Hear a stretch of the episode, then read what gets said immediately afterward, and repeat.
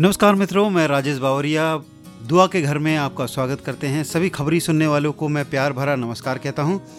आज हम परमेश्वर के वचन पवित्र शास्त्र से अर्थात बाइबिल में से प्रकाशित वाक्य की पुस्तक उसका तीसरा अध्याय उसकी बीसवीं आयत पढ़ रहे हैं।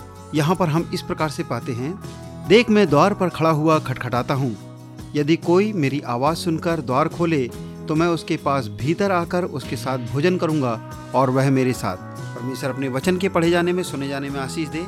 ये परमेश्वर का वचन है। यहाँ पर प्रभु यीशु मसीह कह रहे हैं लौदीकिया की कलीसिया को, वो कलीसिया जो पौलुस के द्वारा बनाई गई थी, एक कलीसिया जिसे परमेश्वर प्रेम भी करते हैं, वो उसको समझाते हुए कहते हैं पंद्रहवें वचन में, तेरे कार्यों को मैं जानता हूँ, तू ना तो ठंडा है ना तो गर्म, इसलिए कि तू गुनगुना है, ना तो ठंडा है और ना गर्म, मैं तुझे अपने मुँह से उगलने पर हूँ।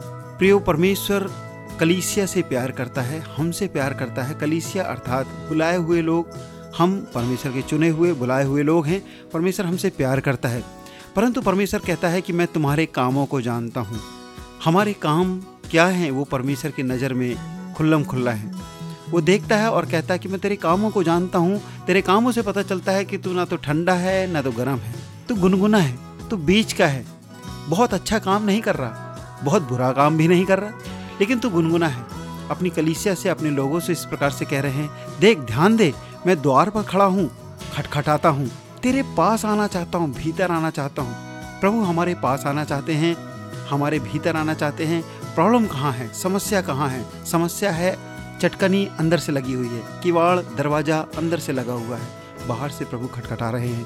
प्रभु कहते हैं कि मैं यदि अंदर आऊँगा तेरे साथ भोजन करूँगा और तू मेरे साथ। यदि हम अपना सर्वोच्च परमेश्वर को देते हैं, सर्वप्रथम परमेश्वर को देते हैं, बाइबिल कहती है प्रभु भी हमें वायदा करता है कि तू भी मेरे साथ भोजन करेगा, और परमेश्वर अपनी चीज़ें हमारे लिए खोल देता है।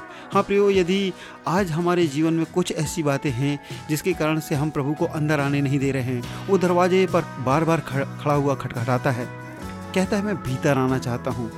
आज यदि किसी के जीवन में भी इस प्रकार का जीवन चल रहा है कि वो खुद जानता है कि वो अच्छा नहीं है, बहुत अच्छा नहीं है, बहुत ख़राब भी नहीं है, लेकिन गुनगुना है, कहीं ना कहीं कुछ गुनगुनापन आ चुका है, तो आइए हम फिर से सरगर्म हों, फिर से प्रभु के काम में लगें, उठें, हिम्मत बांधें। परमेश्वर हमें आशीष देना चाहता है, वो हमारे अंदर आना चाहता है, वो बार बार खटखटाता है, इसका मतलब है वो हमसे प्यार करता है। प्रियो, प्रभु बहुत आशीष दे। आज का दिन आपके लिए शुभ हो, और यूँ ही सुनते रहें, पढ़ते रहें। प्रभु आपको बहुत आशीष दे। God bless you.